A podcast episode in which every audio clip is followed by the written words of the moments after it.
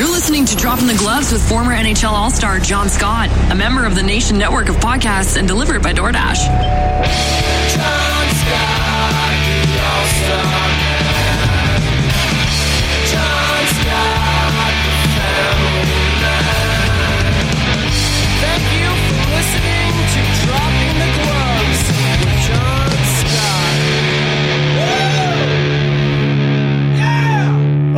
Hello, everybody. On a surprise Friday episode, Tim, thanks everybody for joining us. It's been a long day for me, Tim. Do you know why we're having an episode right now? I don't think you do. I don't. What happened? You got cut from the Buffalo event? Well, here's the deal. Um, woke up at 4:30. Flights at 6:15. I'm ready to go. I'm I'm a pre-packer when it's just myself traveling. So I had all my stuff laid out, all my outfit laid out. Woke up, brushed the old teeth, jumped in the shower. You know the usual, the usual prep work that goes into keeping me the way I am, which is polished. Get to the airport, give the guy my info. He's like, I don't see your, uh, I don't see your flight. I don't see it. I don't see it. Like, what's your confirmation number? And as he's looking, I'm like, I booked it yesterday, less than 24 hours. Like, I, I know I booked my flight. I'm like, in my head, I'm like, I, I bet you I booked it for May. And I look at my confirmation number. I'm like, yep, sure enough, you're a dummy, John. I booked it for May, the last week of May, Friday, Saturday, when I should have been booking it Oh. for April. So I guess because I go through Kayak, which is like a flight company thing, they must have just automatically assumed that I would not be silly enough to book a flight for the next day that late in the game. So they just shifted it to May because that's the normal time people are looking for flights. And I just booked it without thinking. I had a ton of things going on. I was trying to, you know, get things done and I just booked it. And I'm just like, and so I had to cancel. It was my mom's, it is my mom's birthday today. So I had this whole thing set up where she was going to come to Buffalo. We were going to go to the game. I was going to go to their cabin afterwards. We were going to have birthday and this and that. I had a Sabres jersey for her. Oh no. And then I had to like this was a job. I was gonna go like for the Sabres. They were gonna, you know, like I said, parade me around like a show pony. And I had like my whole itinerary. I was like shooting cannons, t-shirts out of a cannon, like all this great stuff. Canceled it all. Well, cause see, and then here's the kicker. So I called Delta and I I figured out that I wasn't gonna be able to fly. It was like at five thirty-five. The flight's at six fifteen. So I had a, a window where I could still get a ticket call the guy very friendly i'm like hey i made a mistake i booked the flight yesterday he's like i see that i'm like is there any way you could just give it to me today. Because i had already gone on and searched that there were flights available. I'm like just like just do me a solid man. He's like oh yeah no we can do this. No problem. No problem. No problem. And he's like okay um ding ding ding gets it all plugged in. He's like that'll be an additional thousand dollars. I'm like no i'm not going to do that. I'm like i just booked it yesterday. It was $500 the initial flight which is still a lot, like for uh, there and back. You know, it was 500 bones, but the Not Sabres were paying, either. the Sabres were paying for it. So I was like, whatever. And so he's like, it'll be around 1500. And I'm just like trying to process it. I'm trying to just convince myself to buy it. And I couldn't do it because I, I knew the Sabres didn't want to spend that much. They wanted to be around the $500 mark. And I, I ended up just kicking the can. I'm like, I'm, I'm out of here. I had to let the guy know in Buffalo I'm not coming. He was not happy. My parents were not happy. Actually, my parents were, I'm a little offended. They were okay. They're like, yeah, it's fine. Can we still get the tickets? And I'm like, yeah, you can still get the tickets. So like, okay, cool. That and that was the conversation with my mom. She's like, yeah, no, no, it's fine. Yeah, it's like John who? Who is this? Mhm. No, they're like, but the tickets are still going to be there, right? I was like, yeah, they will. Okay, that's fine. And it was such a quick Wait. conversation. You were being paid to be there, right? Yeah. So even if you paid the thousand dollars, you still would have come up on top for the day or the weekend. Like, why not just do it? Damn, that's uh, like, I'm not going to go there for a day when I, if I'm not coming home with at least a decent amount of, I don't know. I guess I could have. Yeah. Right? Yeah. Just say, just make a number up and say it's it's a thousand less than it would have been, but it's still more money than you making it home today. it's the principle of the whole situation too where i was like talking to this guy saying no one's going to sit in this flight i am at the airport right now and no one else is checking through and i can see the seat is open why are you trying to charge me a thousand dollars more he's like it's not Yeah. up to me it's out of my control and i go well guess what you're losing my money and i said have a good day sir thank you for all your help and that was it so maybe my stubborn you know my stubbornness got in the way of me being in buffalo right now It's an emotional uh, thing, an emotional thing. It's happened to me before, and you're not thinking clearly. I'm, I'm getting hot just thinking about it. Well, and it's like was I really meant to be to go to Buffalo? And then I started thinking, and this is where I, I, I go dark. I'm like, this plane's going to crash. I wasn't meant to be on this plane, you know? And I start going that route. I'm like, something's going to happen where I, I just dodged a bullet. Like something bad's going to happen. So this is, this is probably a good thing. And I try to just justify it that way. I'm like, oh, I feel bad for those poor souls in that plane. It's going down, maybe it's going, but they arrived. Not, not that I have seen. I haven't seen any reports of any any plane crashes lately near the Buffalo area. But anyways, that's why I'm here. That's why we're doing a nice Friday episode, which works out because we have some playoff matchups to to critique, to go over, to dive into. There's eight matchups coming up. We don't know. What's funny is there's only one game left in the regular season. Most teams have played 81 games. There's only two playoff ra- uh, matchups that are solidified. There still is a lot of shuffling that can go on, mostly due to the wild card teams being able to jump up into the top three, or the wild card teams themselves inverting themselves. Whereas Nashville can fall and Dallas can rise, Washington can jump up, the Bruins can jump up. All these things can take place in the last game of the regular season. So we can't just say, "Oh yeah, you know the Leafs are going to play the Lightning." That's not the case. The Bruins could jump in there. Which, if I'm the Bruins, I don't want to win. If I if I'm Tampa Bay, I'm tanking tonight, so I don't have to play the Leafs. So I get the luxury of playing the Carolina Hurricanes, which is a, a luxury. I'm air quotes. You guys can't see me. Every team's tough in the Eastern Conference, but I don't want to get belabored. There is only two matchups that are locked in. Minnesota St. Louis, which has been locked in for a month now. These guys have known they're going to play each other for the longest times. And the same thing can be said with the Kings and the Oilers. I think for the last week and a half, two weeks, these two teams, they've known that they're going to face each other in the playoffs. So we're going to we're going to dive into this matchup, both of them. And and I'm not talking like a tiny dive like, "Oh, Minnesota and St. Louis are the hottest teams." No, we're we're diving in deep. And then the same thing with the Kings and the Oilers. It's like, oh, McDavid, can you get past this round? We're going deeper than that. Let's, Tim, let's start it off with the Kings and the Oilers. What do you think? You want to I think there? out of, the, out of the two matchups, to me, I'm like a sexy guy, and I want the sexiest matchup to go last. The Kings and the Oilers, yes, they do have the history there, the pedigree, multiple Stanley Cups for both organizations, like a, a, a very deep fan base. But these days, they're not sexy. The Minnesota St. Louis series to me is sexy. So why don't you start us off with the lesser of the sexiness of the two series? I I do think the Oilers are a sexy team. That's a sexy story though. This is the team that people are going to be watching. This is a matchup. Like we, everyone wants to see McDavid to go on a playoff run. Like it's this is good for hockey. This is the team that's. Uh, uh, it's not an exciting team to. I don't know. I, They're not sexy. My expectations aren't that high, but no. But this is a sexy group. This is. Let me ask you a question. players. This is totally off topic. okay. Do you remember the website Hot or Not? I know of it. It was a little before my time. Yeah. So you never put your picture up there? No. I did. No. I put mine up there. I think I was in high school. I might have been in college. I almost got nine out of 10. Nice. How many people Just- voted? You know. I'm just saying, I'm crazy sexy. what made you um, say that? Do I look good today? Is that what you? you Yeah, I think it? you could have ripped out an easy 9.5 for sure. You're better looking than I am. I tell everybody know. that. I'm just Yeah. taller. I'm just taller than you. Girls like tall guys. It's it's a stronger. it's a scientific thing where they feel protected when they're around a tall man. That's all it is. It, it's ingrained in their bones that they're just attracted to taller men because deep down they want to feel protected. That's hey, it's just science, Hey, man. who do you think would win in a fight? You or me? But I have a sword. You could you could just okay do that. Ask me that question again. Who would win in a fight? I have a sword. You would Me. me. Me, you you could have anything and I would still win. Not a gun. But think about it. I would still win. I think you'd be too scared to fire the gun. Okay, yeah, but like weapons implies a fight to the death, I guess. I do this Uh, with my kids all the time. I'll go, guess what? If there was a black bear here, I think I could take it. And then I go, well, what if there's a grizzly bear here? I'm like, give me a stick with a sharp hook on the end of it. And I think I could take that grizzly bear. I really do. I, I firmly believe that. And I would probably be mauled in five seconds, but at least I would have the the confidence that I could do it. But I think I could beat you in any manner of fights and any weapons you could have.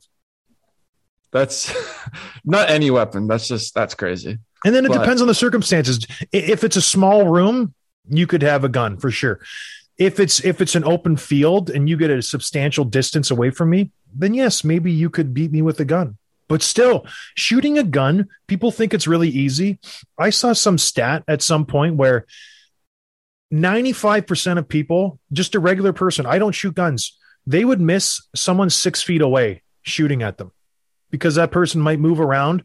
They miss 95% of the shots. And as Wayne Gretzky said, you miss 100% of the shots you don't take. So if you have 100 bullets, you're going to hit me with five, but then you got to reload and there's all that. There's a lot that goes into it. But yes, I think I would beat you. What are what are two teams that Wayne Gretzky played for? The Rangers and the Blues.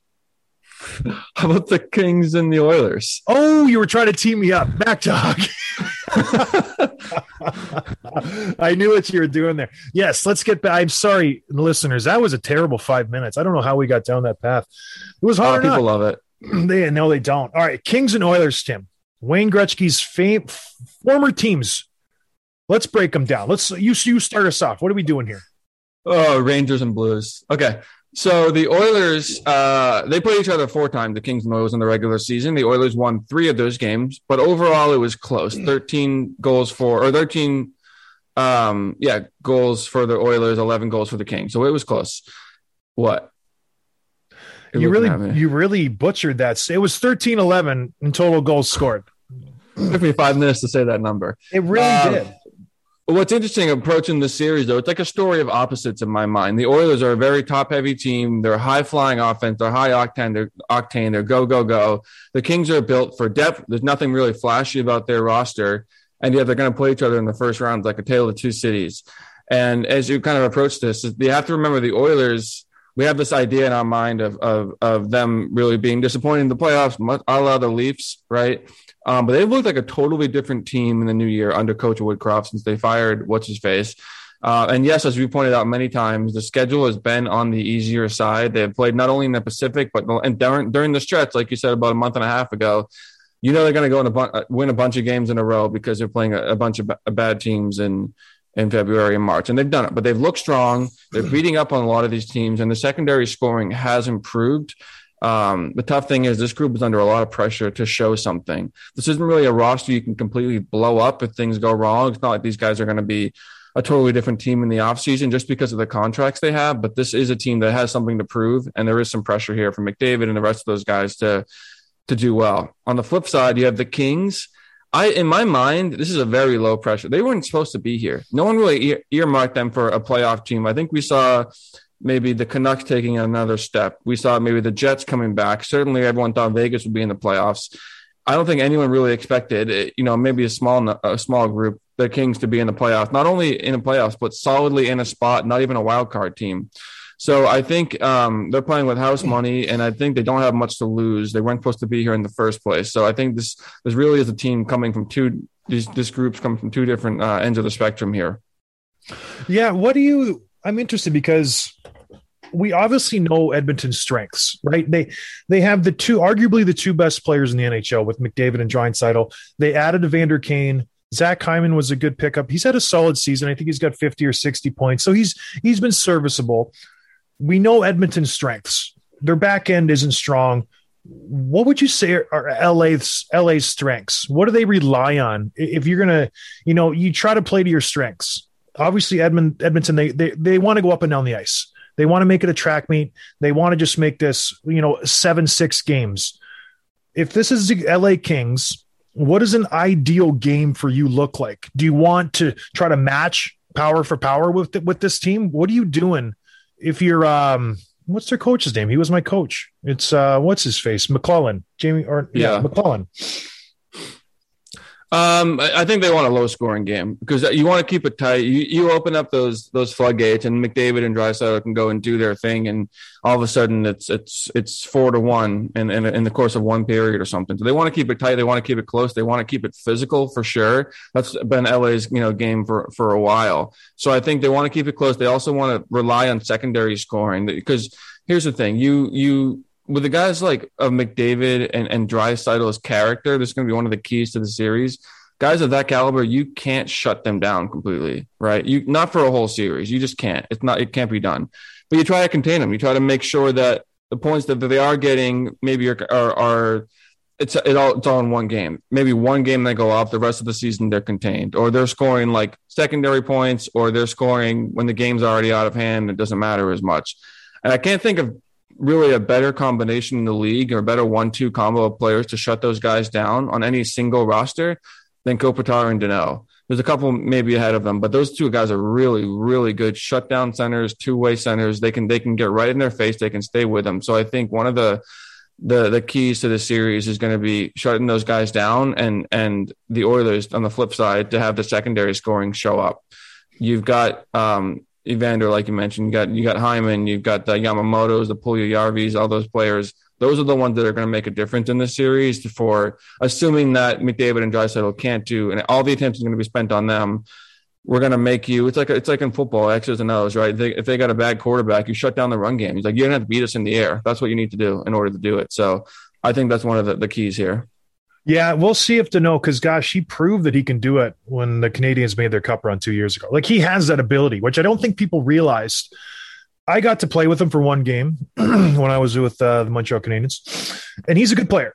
I, I think his offensive upside has surprised some people this season. But just going back to your point, as far as depth scoring and high end scoring, I was just looking at LA's stats. Kopitar is their highest scoring player. He only has 67 points.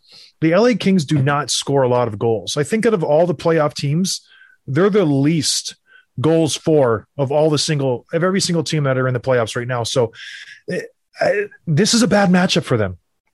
It really is because I don't see a way that you can slow down the Oilers McDavid and Draisaitl. I, I, I just don't see it. I think teams have tried throughout the year. I think they might be able to like maybe slow them a little bit. You're not going to stop them. And ugh, gosh, I can't believe I'm saying that because they have been stopped in the playoffs years past. I don't think LA will be able to do it. I don't think LA has the offensive firepower to be able to put a couple goals on the board to be able to win this series.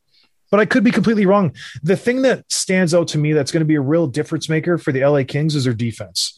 Losing Drew Doughty midway through the season, or actually probably three quarters of the way through the season, that's a huge, huge deficit to them. He was their leader. He was the guy they throw on the power play one, power play two. He anchored everything. He got tons of minutes. He's played half the season. Since he's gone out, their defense has done nothing on the back end as far as offensively. They they really struggled. I think their next highest guy is Sean Durzi. You know, he he's not breaking any records on the PP. Then you got Matt Roy and Edler, who's like 40 years old. So I think the big question is will these guys be able to keep up with the Oilers when they're up and down the ice? Their head to head matchups, I know they said it was three to one. Their last two or three games, Edmonton has outplayed them. I think they beat them five to one and four nothing. It, it, was a substantial win. What were the scores, Tim? You're shaking your head. There was an yeah, overtime the game two, there, wasn't there? The first two matchups of the season was uh, LA won five one, then then Edmonton won five two. So like there were some big swings in that. And the, the most yeah. recent two games were were close. It was four to three and three to two. I think one of those in overtime, like you said. So I, eh, that's what you know. Th- these teams are closer than than you think. I think, and I think Edmonton's got some big glaring weaknesses that are just as big as what LA's got. Um, one of them being goaltending. So that's one of the big questions that we're kind of asking as we approach this. I was talking to the guys at, at um, Oilers Nation Nation Network this morning. They say uh, Smith's going to start game one. That's the expectation, but it's not. He's not a workhorse type of guy. It's not the it, the the reign is pretty short. So the big question is who gets the net through this series? Who says this is my net? Who's taking it with them? Um, and what version of those guys will we see? Because both Smith and Mikko Koskinen, Koskinen have been really good for stretches and been like you know among the best in the league for junk bits at a time. They've also been the worst goalies in the league for long stretches. And so that's been the, the knock on them, especially in the playoffs. These guys have just not really been what they needed them to be. And that's a big glaring thing that Jonathan Quick at this point in his career is no longer like he's no longer elite, he's no longer top of the top, but he's solid. And I don't think he's going to lose you a lot of games where the Oilers could could lose a whole series just because of goaltending. So that's something to keep an eye on for sure. Yeah, it's funny both of these teams. Sorry, I just shoved a cookie in my mouth. I thought you were going to go a little longer. That's what she said. But it was massive. That is what she said. I feel like these teams' goaltending is the weakness by far out of any aspect of both of these teams. But I think Edmonton, boy, oh boy, I don't trust either of their goalies. Mike Smith, you can't rely on. I know he's played well the last month. And I know, you know I, I talked about how they've been playing weaker teams and their schedule is beneficial to them. I will give Edmonton this. And I'm the first one to jump on the bandwagon that Edmonton stinks. They played pretty good hockey the last month and a half of the season, even versus good teams. It wouldn't surprise me if they won a couple rounds in the playoffs just based on how they're playing because the West is so incredibly weak and they get to play the LA Kings in the first round and potentially another weaker team in the second round. If they were in the East, they would lose in the first round. So would the LA Kings. The fact that one of these teams is going to make it in the second round is another topic for another show. But when it comes to the goaltending, which Jonathan Quick are we going to get? Because gone are the days when every single night you put Jonathan Quick in the net, he's going to be an A plus goaltender. When he's out there now, some nights he's A plus plus. He's absolutely outstanding and he's robbing players and he's and he's making saves he has no right making. He's a very acrobatic goaltender. Nowadays, you get one of those games, and then you get another game where he just doesn't look right and he's letting in goals and he's not on his position and he's not the Jonathan Quick that we have, you know, we knew when we were growing up, you and I. So that's the big question. And they have Cal Petersen. They split times this, this season. So we'll see how much of a leash that they give Jonathan Quick. I I think we'll see all four goaltenders in this series. That's what I think. I think whoever gets the first win they'll throw in their backup the next game. Maybe it wouldn't surprise me if we see all four of these guys in the playoffs, just because, gosh, none of them of the four has really done anything to instill confidence in me as a fan. Probably the same thing as a coach or a GM. So it'll be, gosh, this is the weakness from both teams by far. Okay, so we've spent a lot of time talking about the Oilers and like same old, same old definition of insanity, blah blah blah. Do you have any reason to think this year is going to be different for Edmonton based on the pieces they've added? Now, they didn't have Evander Kane, obviously, last year. They didn't have Zach Hyman last year. These are two players that I think are, are built for the playoffs. They're tough, they're gritty, they're smart, they can add plenty of scoring. And I've we've seen what Hyman can do in the playoffs for, for the Leafs teams. he was not the reason that they lost any of those series. He's a good, good player. Um, could those be the pieces to help him get over the hurdle here? No. Well, like, what's the hurdle to win the Stanley Cup? No, let's say I don't if if I, I don't know if they win two rounds, will those two players be a, a big part of it? I think they'll be a massive part of it, just because, like you said, the playoffs is built for them. And it's interesting. We always talk about, well, the, the playoffs, it's physical, it's hard nosed, it's in your face. Do the Oilers necessarily want to get into that type of series? do they want to get into a series where there's scrums after every whistle, where you, everybody's getting hit? No, everybody's getting hit. There's no inches given. Do they want to make that into that type of series? Because I don't think they do. I know they have Cassie and I know they have Evander Kane, but that's it. Like Zach Hyman, he's physical. But if you try to make it into that type of series, if you're playing Nashville, if you're playing Calgary, if you're playing Colorado, if you're playing St. Louis, if you're playing Minnesota, I don't see them coming out on top. I, I think they want to make it a fast flowing game. I think they want to get up and down the ice. If I'm their coach, if I'm Woody, I'm going to Evander Kane saying, listen, stay out of it.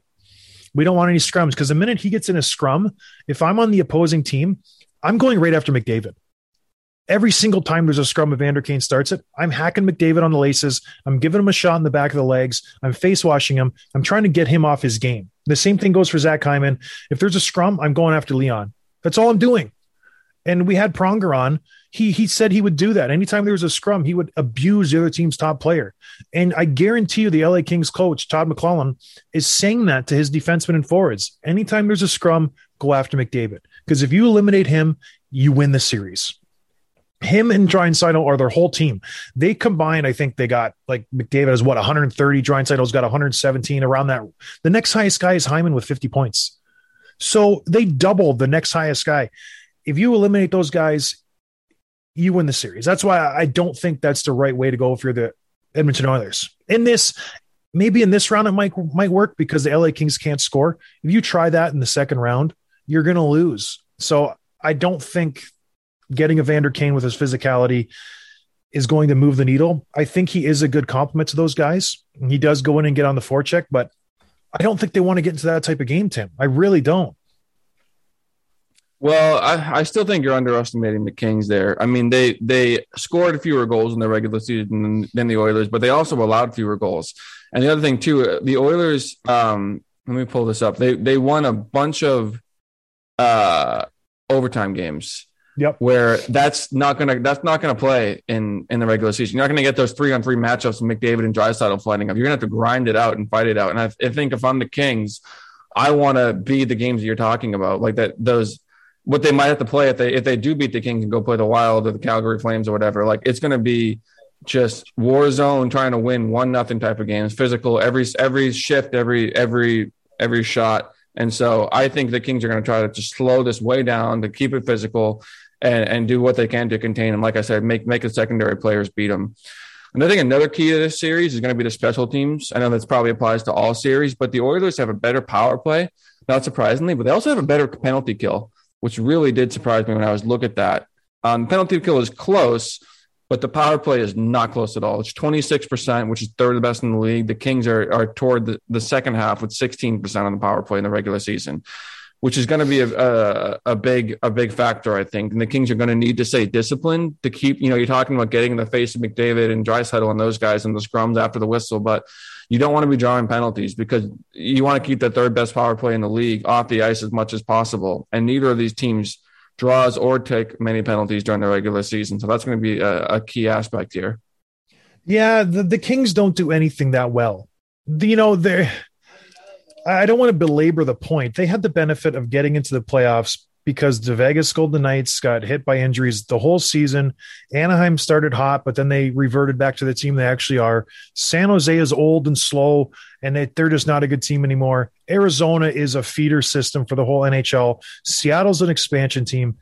And then LA was left. You know what I mean? So they don't do anything great.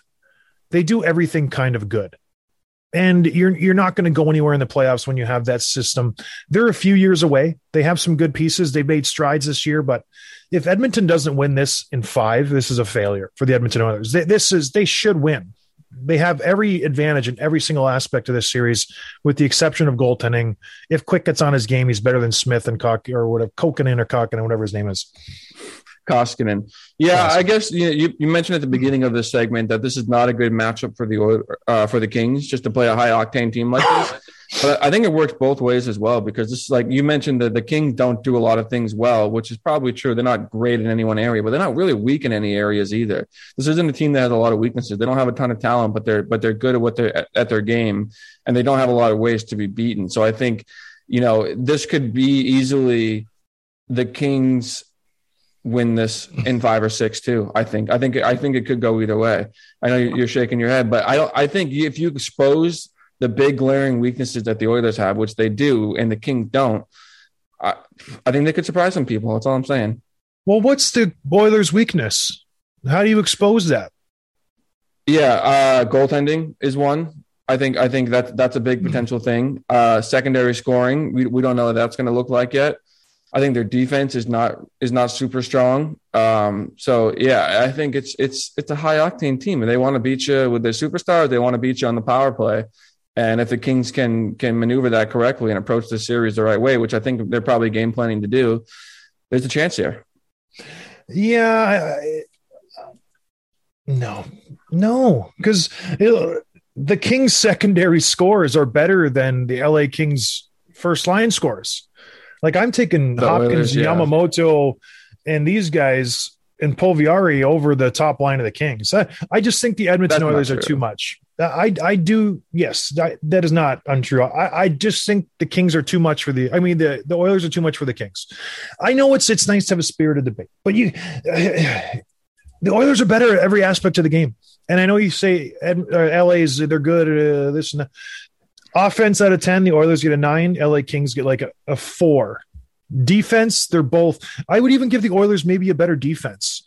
The Oilers are at a five and the Kings are at like a three. Goaltending, they're both at like a four or five. So, yes, maybe they can expose or slow down McDavid and Draisaitl and like try to limit them. I don't think they have enough, even if they are, you know, limiting those two guys to go and win the game because But- I, I don't think they have it. Let me ask you this: Fast forward two weeks, the LA Kings just won in seven games. How did they do it? McDavid got COVID and he died. That's the only way. Like they- they're not going to be able to stop him. And in all respect to Danault, he's a very good player. Those two first lines for the Edmonton Oilers are very good. And if this was a different team, if they were playing a different team, if they're playing Minnesota, if they're playing St. Louis, if they're playing Colorado, we would be having a different conversation because I think those three teams have the guys who could potentially slow them, but they also have the guys who could, you know, make up for McDavid being slowed. You know, you slow down that first line, but you still have to fill the net. And I think those other teams have other players who can score some goals. I don't think LA has that. I, I don't. Maybe for one game they might, but I think in a seven game series, Edmonton's just too strong.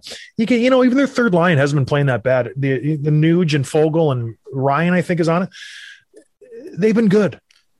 So You know- you don't give them any chance. The LA None. Kings. Well, everybody has a chance. You know, that's why we dropped the puck. But if I was a betting man, which I am on PointsBet, I'm taking the Oilers in five. I am. And I know we're not going to give our predictions till Monday because I want to make a, you know, we want to make a big grand thing. But I do think the Oilers, uh, yeah, they have to be heavily favored in this series. They have to, which is sad because they're such a bad team. Just kidding. Just kidding. Anything else you want to talk about on this uh, series, Tim? Uh, no, you're probably not Hmm. wrong. I mean, the Oilers are the better team here, and they are the favorite, and they should be. You know, it's fun to play both sides here. I, I just think it's closer than you than you think, but I think I do think the Oilers are better. Well, what, let's let's um, touch on Dustin Brown. This is a swan song. He's probably going to retire after this year. He's 37 years old. Obviously, his best years are behind him. How does he go out? Does he go out as a guy who was a major part of those Stanley Cup winning teams, or does he go out as kind of a tertiary player on LA Kings team that hasn't been good for the last few years? What's his legacy? Uh, probably somewhere in the middle. You know, I don't think anyone's expecting to see the Dustin Brown we saw in 2012 when they went on that Cup run, and you know he was a, a, power forward that was scoring big goals and all that. On the flip side, I think he's still got something to prove. I think he wants to go out on a positive note, and I think winning a playoff series, you know, no one's expecting him to, to go on a deep run or anything, but I think beating the Oilers would be a perfect way to to solidify, you know, his memory in this hmm. in this city on this team. So I think he'll he'll be a player to watch. He wants to go out on the right note, and I think he's still got something to show that he still got some juice in the tank. So yeah, I think he'll he'll be something to keep an eye on in the series. Yeah, he's hungry. And you know what he should do? Use DoorDash. Because when you're hungry, you fire up the old app, you go to DoorDash and you get yourself some food. And luckily you, you get a deal because you're listening to Dropping the Gloves, or as the kids call us, Tim, DTG. So go to DoorDash, use promo code gloves DD US if you're in the US of A. If you're in Canada, gloves DD. Get 25% off. You get free delivery. You get some food. If you're Dustin Brown, he's always hungry. He wants to win, and his tummy's always empty. So go to DoorDash, get yourself some food, use our promo codes, and you'll be very happy that you did. All right, Tim. It's time. It's time to get sexy. Minnesota Wild, St. Louis Blues. Now, this is where this playoff structure maybe gets a little tricky, but that's a whole nother podcast for a whole nother day. These are arguably the two hottest teams in the NHL. Would you agree? They're up there. Yep. They're definitely up there. The last 20 games, they both have 15 wins. They're 8 1 and 1 in their last 10, both of them. They're absolutely scorching hot. And the sad thing is, we're going to lose one of them in the first round. Now, who is that? I don't know. Usually, when you look at a series, you can say, okay, this, this team has an advantage, this team has a disadvantage. These two teams are so equally matched. I have no idea what's going to happen.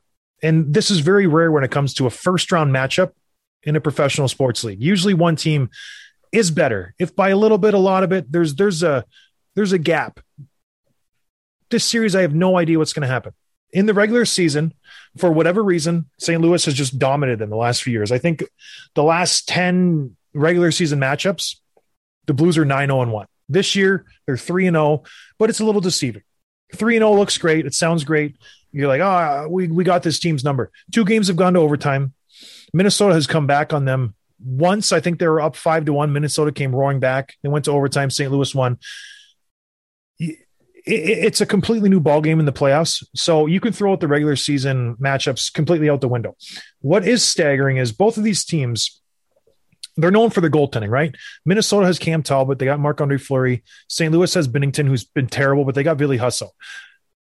Both, all three of these guys are lights out A1 goaltenders, except when they play each other. For whatever reason, when these guys play each other, Talbot is garbage. In his three starts versus the Blues this season, he's got a 5.92 goals against average and an 814 save percentage. That is absolutely atrocious. Fleury, when he was with the Hawks, he played against the Blues. He went 0 3. He had a 336 goals against average and a 903 save percentage. That is ugly. Ville Husso, when he played against the Minnesota Wild, I think he gave up 12 goals in two games. He was atrocious, but the only reason they won was because St. Louis filled the net and they beat him, I think, 6 5 and 5 4, whatever the scores were. So he was no better. I think his save percentage was 858. So all three of the goalies, for whatever reason, are bad when they play each other. So that means it's going to be a high scoring game, which is strange because when you think historically of the Minnesota Wild and the St. Louis Blues, you think of physical, defensive responsibly teams who just lock it down. They're going to win games one nothing, two one. Those sort of games. This is not what's going to happen in the playoffs. This is not what's going to happen when these two teams meet each other on. I think they start on Monday. It is going to be a high scoring game. It's going to be up and down the ice, and it's going to be very fun to watch. All right, let me break down the Wild. I did a little digging.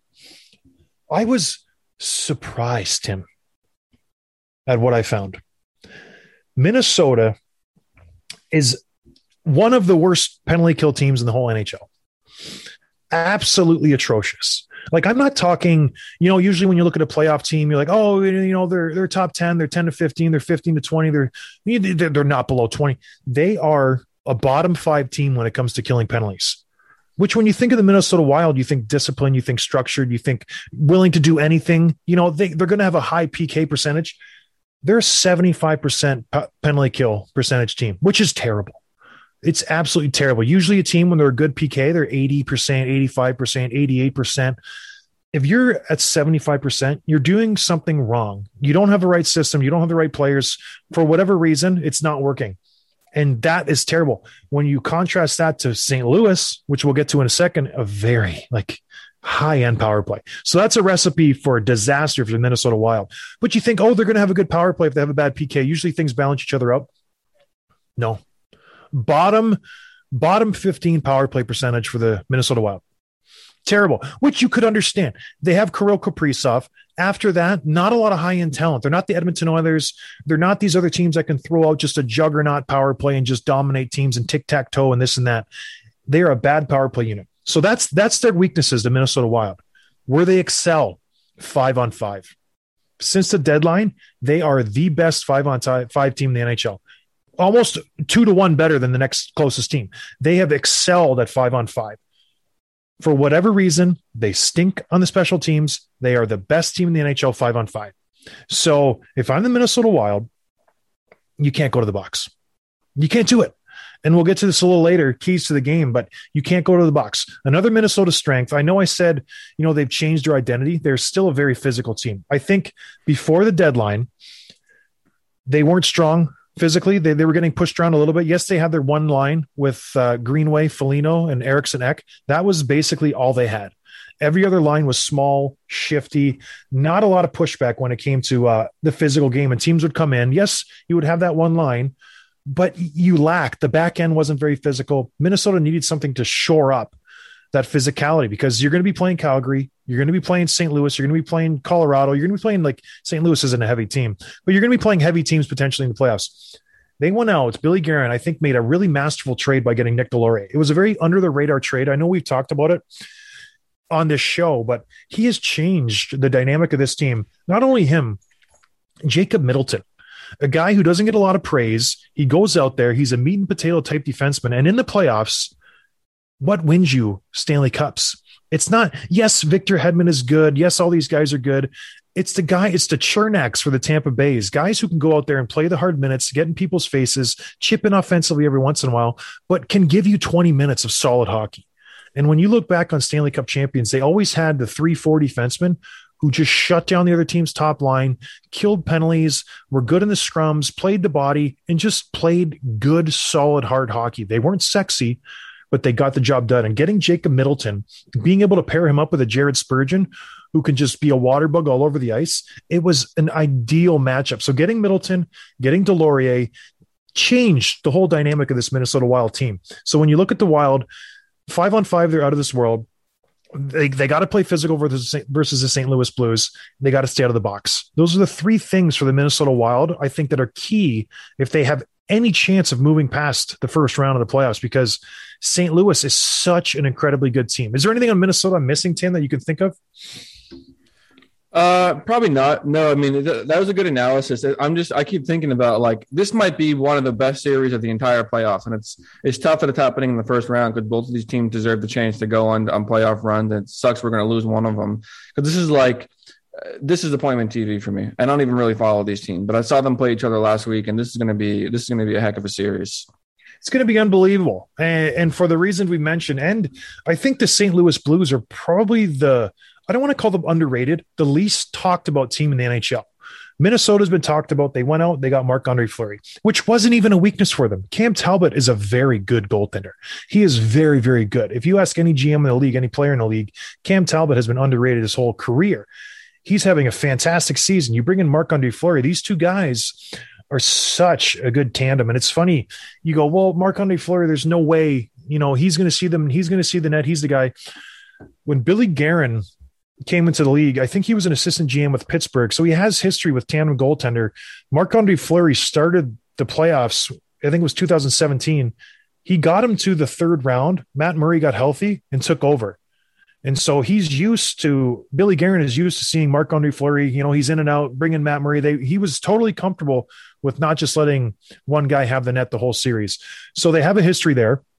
I could t- totally see, much like the Oilers and LA Kings series, Fleury and Talbot going back and forth, even if they had a good game. I think you want to get both of these guys comfortable in the net, give them the feel, and just see what happens.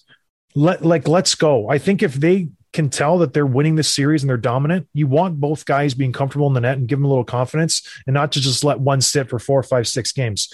All right, moving on. The St. Louis Blues. When I played against the Blues, they were the heaviest team we played. They had Backes, they had Reaves, they had Ott, they had um, Berglund, they had Sobotka, they had Jackman, they had all these uh, Pollock. It was a heavy team. When you played St. Louis, you had to do up your chin strap. You were going to war. They were going to punch you in the face, and they were going to do it over and over and over and over again. And that's been their mantra for the last, I think, five, six years. Until the last couple years, they've been starting to transition a little bit. This is a high scoring team. I was surprised when I look at when I looked at the offensive numbers. You know, I expected Florida to be there. I expected Colorado to be there.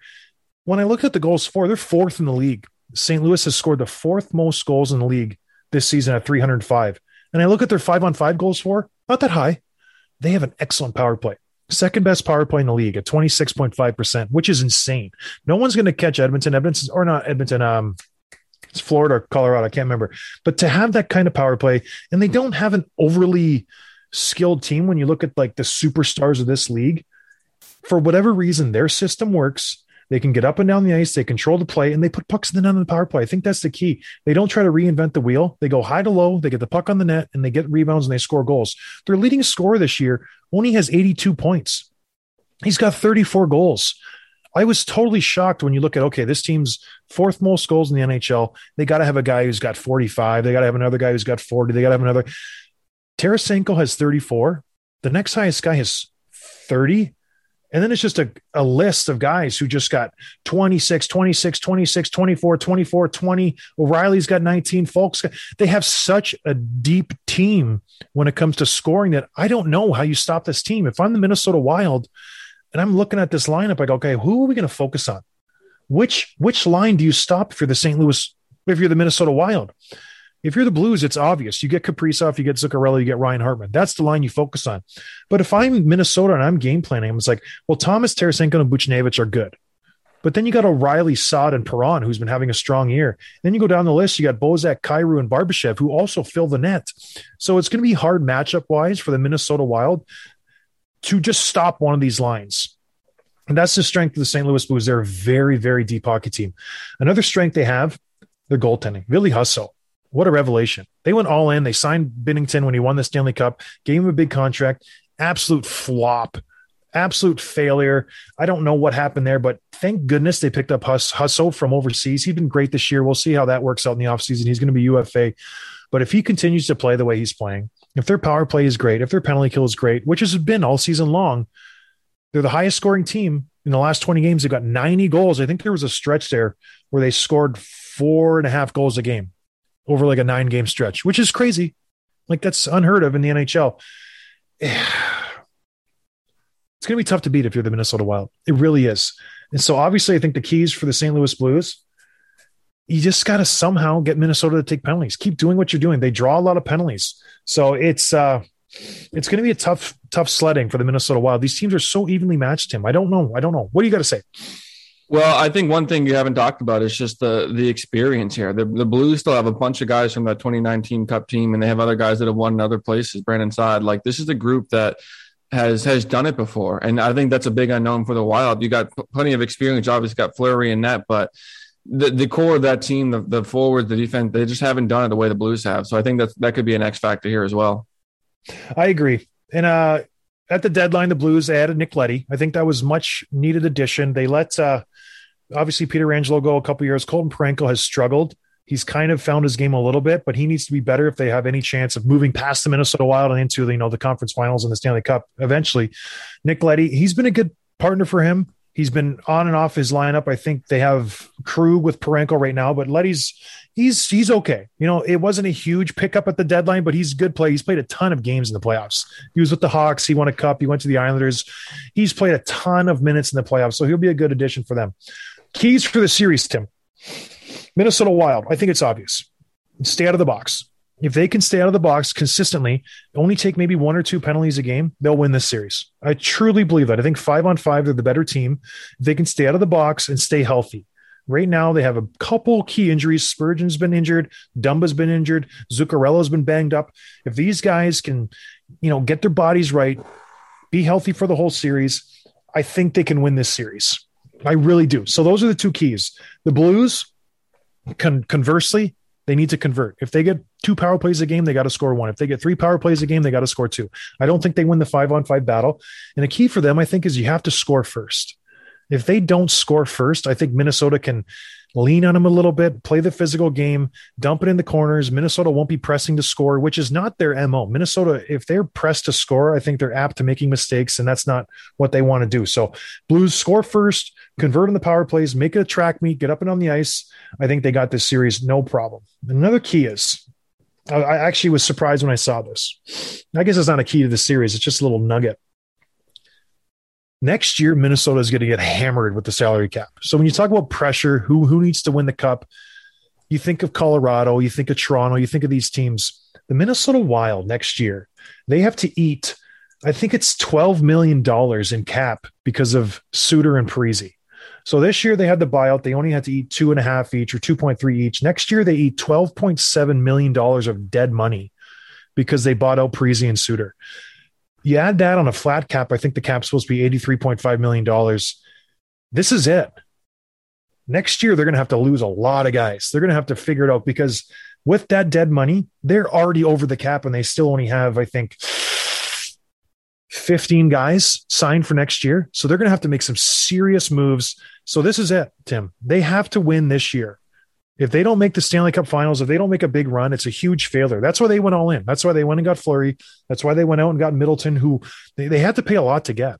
And he, he was a sought after defenseman. They went out and got Deslauriers a little bit, but this is it, Tim.